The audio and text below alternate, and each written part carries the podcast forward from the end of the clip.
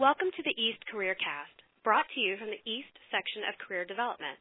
I am Jamie Coleman from Indiana University. In this session, we are pleased to have Dr. Joe DuBose here with us to discuss multi-center trials, the whys and the hows.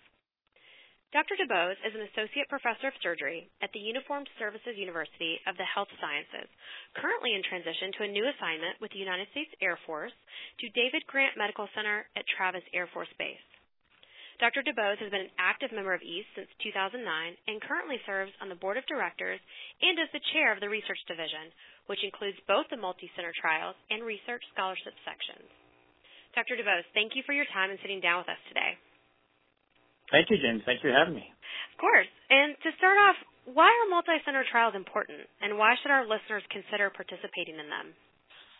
Well, you know, I think in the modern era, for, uh, there's a number of reasons why multi-center trials are important. Uh, one of one of those is funding issues. Uh, you know, we have to crowdsource as much as possible to answer the challenging questions that present us on a daily basis. Um, but I also think that they create a spirit of collaboration, which really brings us as a trauma community closer together to really answer some of the questions that trouble us every day. And you know, I've always believed it's easier to commit to something that you believe in, and it's always easier to believe in something that's your own idea. So, how do you recruit and then gain commitment to projects that aren't necessarily their own? I mean, you're asking well, I, other people, you know, to work and put sweat equity in on something that's really not their idea. Absolutely. I think there's a couple of reasons people uh, participate. Hopefully, the question you're answering is at least interesting enough that even if it's not your own idea, it's something that you're interested to see what the answer is, and it pertains to your practice and will make an impact in your daily practice. Um, I think that spirit of collaboration, the best results I've gotten have been amongst friends, um, you know, and friends I've met through East and, and a growing number of individuals who I've developed great relationships with doing these multi-center studies.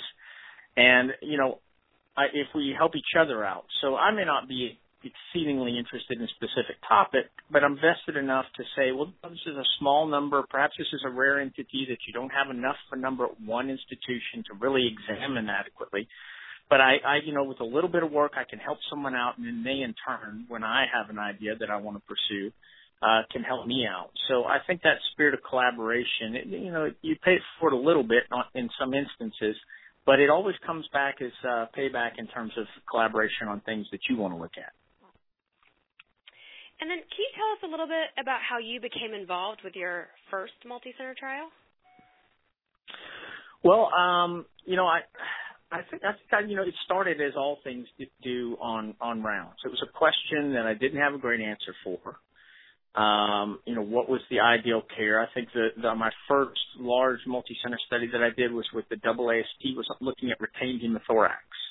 You know, it's a challenge. You put a chest tube in, there's still little blood left in the chest we know that that's potentially a culture medium for empyema, but we, you know, I think there was some older literature that kind of grossly underestimated those rates, and and we now have some new tools on the scene in the form of VATS that we could utilize to adequately evacuate that and mitigate the problem. But that, you know, that's another surgery that we have to suggest to the patient to. So there's a risk benefit assessment there as well. So you know, we, we started with, uh, I think most of the multi-centers I've done, I've started with a little retrospective local exploration. What's been our local experience? And then taking that to a multi-center, uh, retrospective.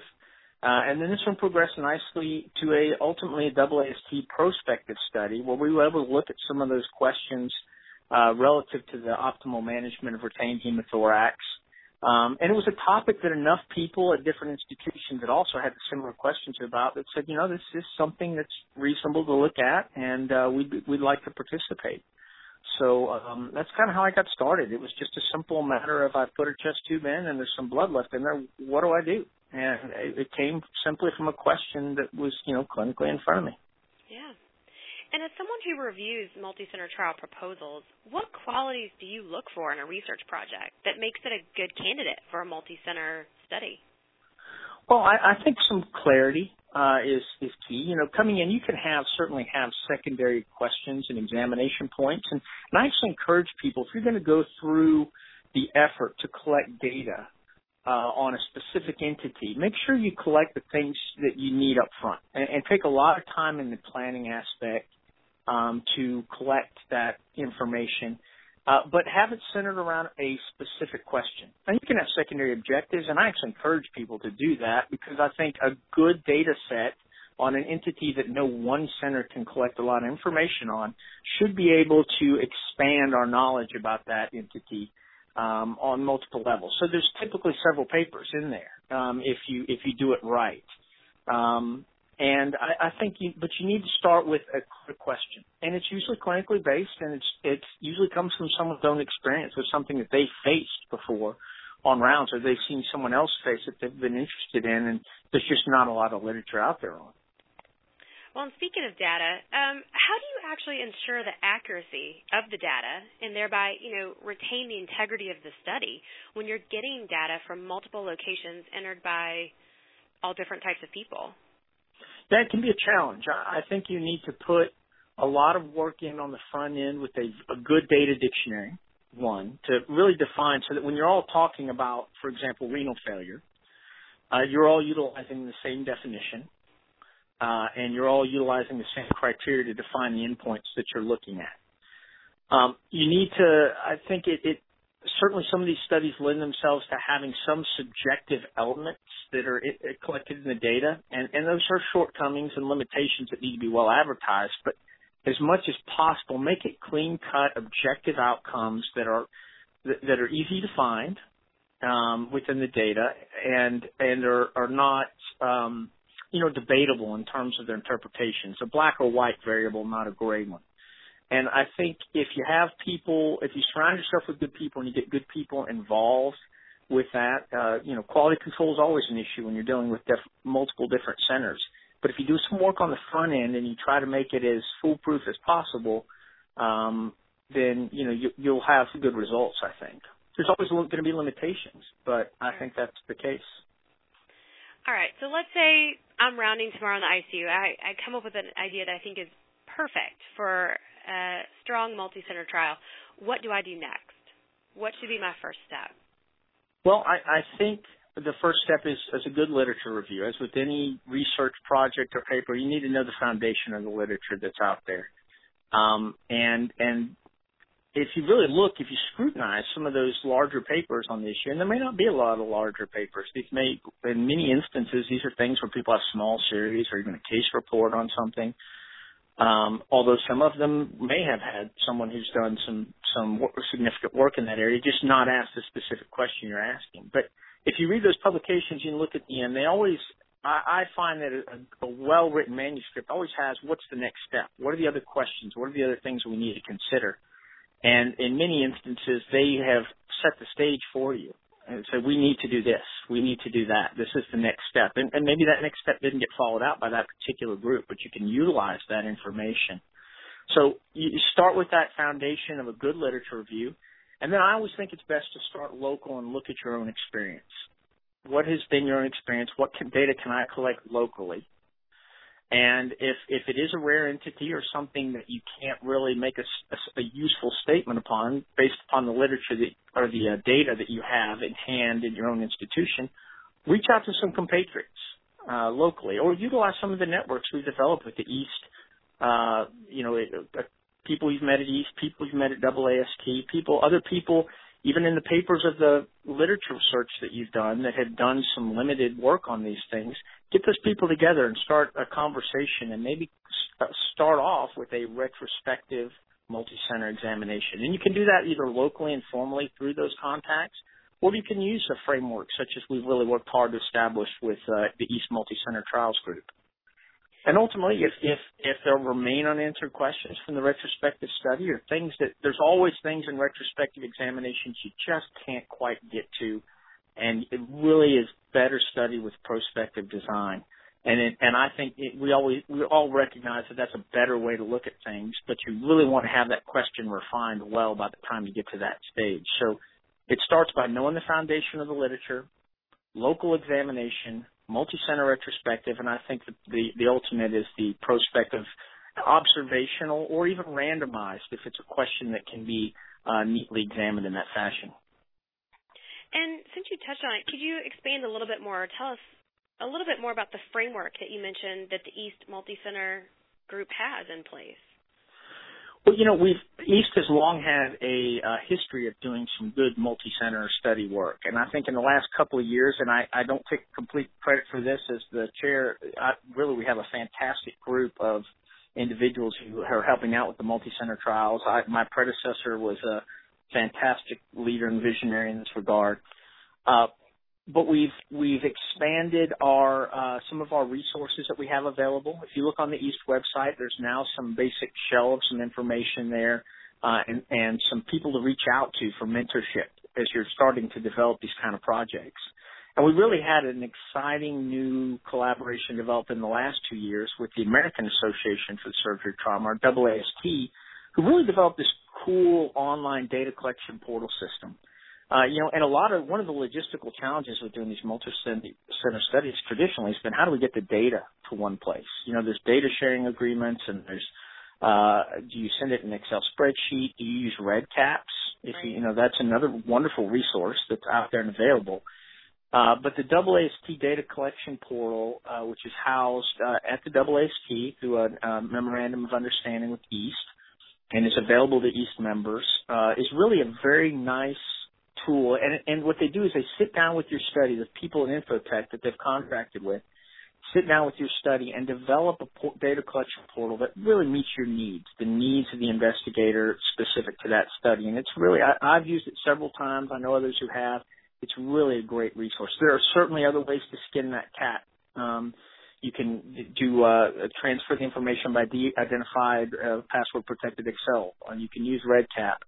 But you know, all of those things we can work through with East. Um, and the other thing is just kind of the local support in terms of helping people hit their timeline. So much of a, doing a good study is establishing a realistic timeline and and and keeping the lines of communication open because there are always things that come up when you're doing these multi-center studies and and one a problem that they find at one institution needs to be communicated to all of them well so that you can really work as a cohesive unit. And East, I think we're working. Uh, we've been very aggressive in trying to help facilitate that in the last several years. That sounds great. And then you know, one thing I will ask is. You know, one criticism I've heard against participation in multi-center trials is that it's quote unquote a lot of work without a lot of credit to show for it at the end. What are your thoughts about that, or what is your response to that criticism? Yeah, you know, I think uh, that is uh, you certainly have to define what you what you define as you know what's your reward for getting out of it. I think everyone should get certainly credit on their CV for that, and and I salute uh, the Journal of Trauma and uh, PubMed and most of the other peer reviewed journals. You know, they only give us so many lines on that top header to put on the the front page of the manuscript. Right. But what they have done recently, and it's really evolved as a, um, a, a common practice, is so. For example, if I do a study on um, the open abdomen, which I've done before, everybody you list the first ten authors on the top of the manuscript, or however many the journal will have, and then the rest you list under the East Multi-Center Open Abdomen Study Group. You put that on the front page when you submit to Journal Trauma, for example, who's been fantastic about this uh, and they link it in PubMed so that when I search your name, it comes up. And, and it may not be on this first 10, but if you click on additional authors, sure enough, your name will be there. So it is, uh, you know, something you can link to your CV and take credit for as a co-author. Um, now, how people establish their lead authorship, we do have AAST and East have publicized rules, and a lot of those revolve around the number of patients you can contribute. So if you're interested in doing multi-center studies, um, you know, you can look and see do I have a lot of these patients. But I would not discourage pay- people from, uh, you know, some of our, some of my experiences have been that the best uh, data has come from some of the smaller level ones and level two centers, and it just comes from somebody who's interested. Uh, and if you look at the, some of the multi-center studies I've done, uh, if you look in those first 10 authors, more often than not, it's from smaller institutions that you wouldn't think about, uh, you know, necessarily as being one of the big places that would participate multi-centers. It's because people really were passionate about it and really did a good job of collecting the data and collecting those numbers. So when authorship is decided upon, is it literally restricted restricted to the number of patients that people enroll? Uh, it's not. That's not always the case. Um, certainly, if it's your idea. So, if I propose to say, if I develop an East multi-center study, and I'm the primary investigator, certainly myself and several of my colleagues from my local institution will be the first several authors, typically. Under the East, the published East rules for multi-center studies, and AAST has almost exactly the same rules. Most of it revolves around the number of patients that are contributed. Um, however, you know, with a lot of these studies, uh, what I have done to uh, personally, and I've seen other people do, is that especially when you have studies that have a primary objective that they want to answer, but they have maybe two or three secondary objectives, you rotate through the authors. So we divide, you know, at you know, a priori. Well, listen, here we're going to answer the, the the lead PI group will be this for the first paper, and then this group from say Indiana will take on the secondary objective and the analysis that's re- related to that, and then they will be the first authors for that paper so, you know, establishing that ahead of time is, I think, a very useful thing. And if you get people invested in that and answering the specific questions from the study, it gives everybody a project and re- really creates a kind of a team collaborative environment where everybody feels like they were really in the kitchen cooking on this thing. Are there any negatives or downsides that you can think of about participating in a multi-center trial? Well, I, I obviously I'm a little bit of a, a multi-center zealot. I I really enjoy, and it's because I enjoy it. It really is. I I enjoy the collaboration of it. I enjoy the people I've gotten to meet with it. And what you often see is that somebody will sign on to help out with the data from a project you're creating, right? And then they see that project go to a um, presentation, they it go to manuscript, and they say, hey, I can do this. So then they use, even though they only gave 10 patients to a study with 500, then they are ha- now feel empowered uh, and with the right connections, and they see how the process works. So they're putting their toe in the water, so to speak, with helping out with the first study, and then they develop their own project. And it allows them to kind of have some insight into how the process works and feel comfortable with it so that they can press forward and answer their own questions. So I, I think that's the best part about it. I, I do think there certainly are limitations. You you can feel um, like, well, I, I'm from a smaller center. I want to participate in research. I'm young. I'm from a smaller center. I don't have a lot of monetary support. I don't. I, this is something I'd have to do after hours. It's a little. It's a little bit of work over really an already busy schedule. Um, and those can be certainly detriments. You have to balance your involvement in research with other aspects of your life. Uh, so, and that's very important but I think there's a lot of rewards to doing that. You give a little bit of work for somebody else's study, and then when it comes time that you have a question you want to answer and you develop your own project, you're going to get that work back from all the others that uh, that you helped. So I think it's that, and you know, the, exciting thing to me is that collaborative environment is so unique to trauma. I'm doing a vascular fellowship now, and I'm in uh, Houston, which is very much still a cardiac and vascular world and getting those communities to collaborate uh, on these some of these multi-center examinations, it's been a real challenge because the culture is not really wired that way. Um, I just find that the trauma and critical care community is really a collaborative community and one that's full of a lot of you know younger surgeons with great questions and a desire to have them answered. So I get a little excited when I talk about multi-center stuff um, because it's what I'm passionate about. Because I think it affords so many opportunities to people, um, and I would encourage anybody. You know, if if you don't know if it's for you, stick your toe in the water. Look at the East Multicenter site and see if any of the topics that are up there. We now have 12 presently studies and several more under uh, development. The work is not intensive for for the vast majority of them. Um, stick your toe in the water for when this topics interest you. See if it's for you. If it's not, then hey, that you've learned that experience. But if you get comfortable with the process and you're the uh, of an inquiring mind and want to answer the, some of these questions and and all the things that come with it, the career advancement pieces, the pieces to fill your CV, the the research element if you're a level two center that may need to be required. Those are nice. The multi-center studies are a nice way to do that. Um, all those things may come in time, but stick your toe in the water. See what you think. Well, in taking the 30,000 foot view, what is the main message or piece of advice that you would like to give our listeners today who are considering becoming involved or initiating a multi-center trial?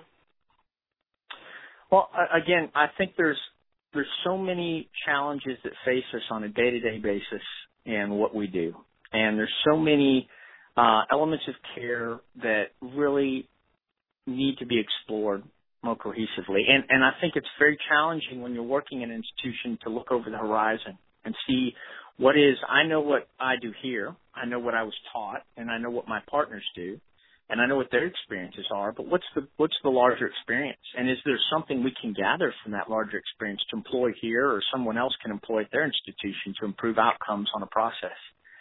Um, you get a lot of reward from doing that. You get, a, you make tremendous friends and, um, you know, you really invest yourself in the community when you get involved in these multi-center trials, and people get a lot have a lot of pride in them. I just think it's a great experience, and I would encourage everybody to you know put your toe in the water. Look at the East Multi-Center uh, website and look at the studies we have available.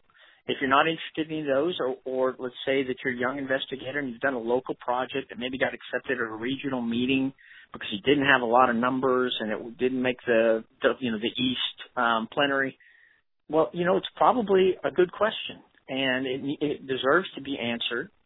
And there are other ways that you can reach out to other institutions to build bigger numbers and really say something meaningful about things that you're interested in.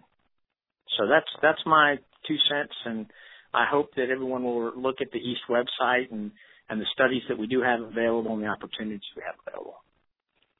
Well, on behalf of the East Career Development section, I would like to thank you, Dr. DuBose, for your enthusiasm and for taking time to speak with us today. I am Jamie Coleman, and I hope you enjoyed the program.